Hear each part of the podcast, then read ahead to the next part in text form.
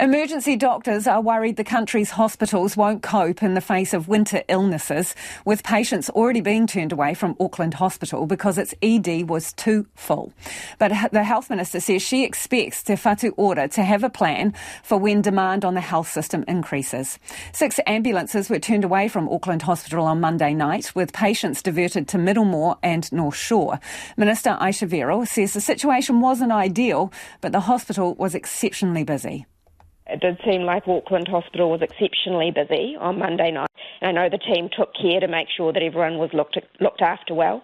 That included diverting people to other hospitals to make sure they were safely taken care of. But it's not where we want to be. And it is a priority that, I, that I've set for Te Whatu Ora to make sure that they continue to make the changes necessary to ensure we get through winter.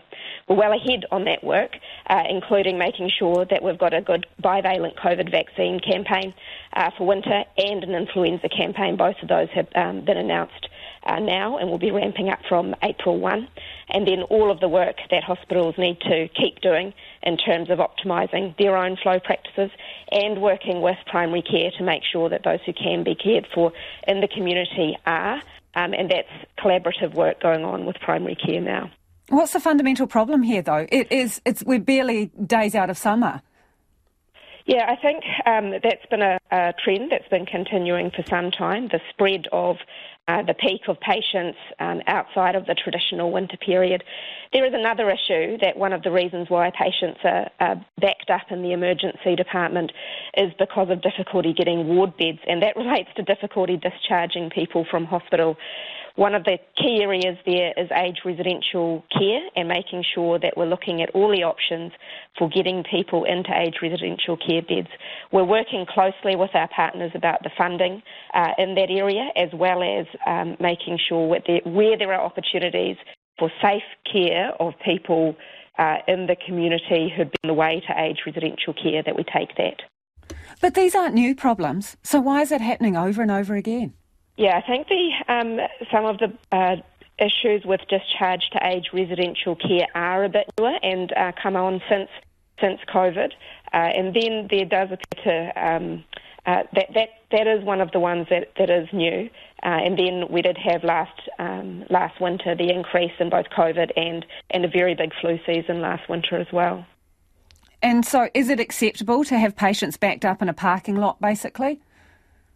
I don't. Uh, all of the patients that would have had care got their care, and I just want to commend the staff on delivering good care in really challenging circumstances. But it is not the experience we want. They didn't get optimum care, though, did they, Minister? If they were treated in a public area with no privacy, that's for overflow patients, or they were um, ramped up in the ambulance bay waiting for a spot, that's not optimal, is it?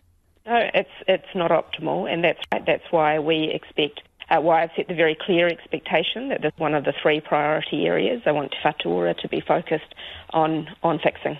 So, w- what guarantees can people take from that? So, you've told them to pull their socks up.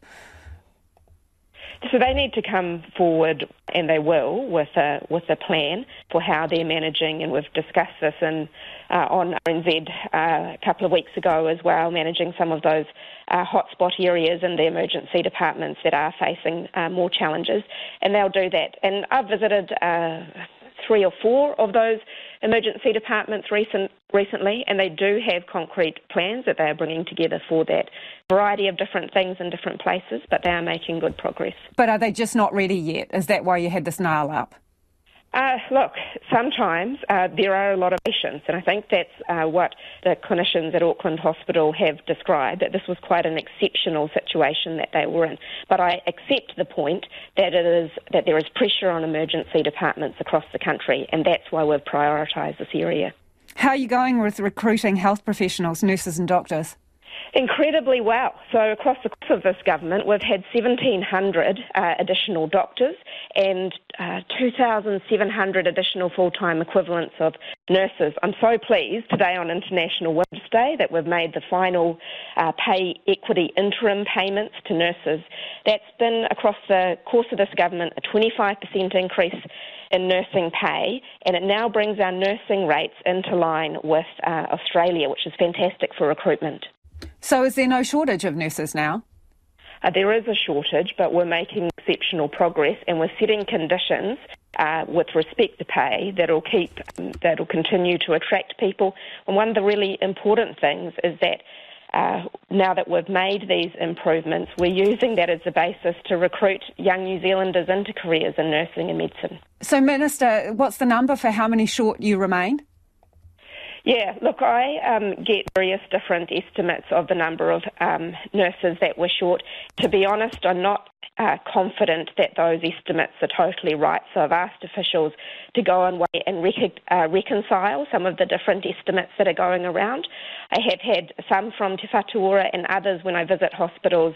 Um, they seem to have estimates that are higher. So I do want I, do, I don't want us to be in dispute about the size of these of these estimates, and it's important for our health system planning that um, that. So, Minister, I'm really sorry to interrupt, but this is mm-hmm. significant. You're telling me you're super pleased with recruitment, yet you have no idea how many nurses you remain short.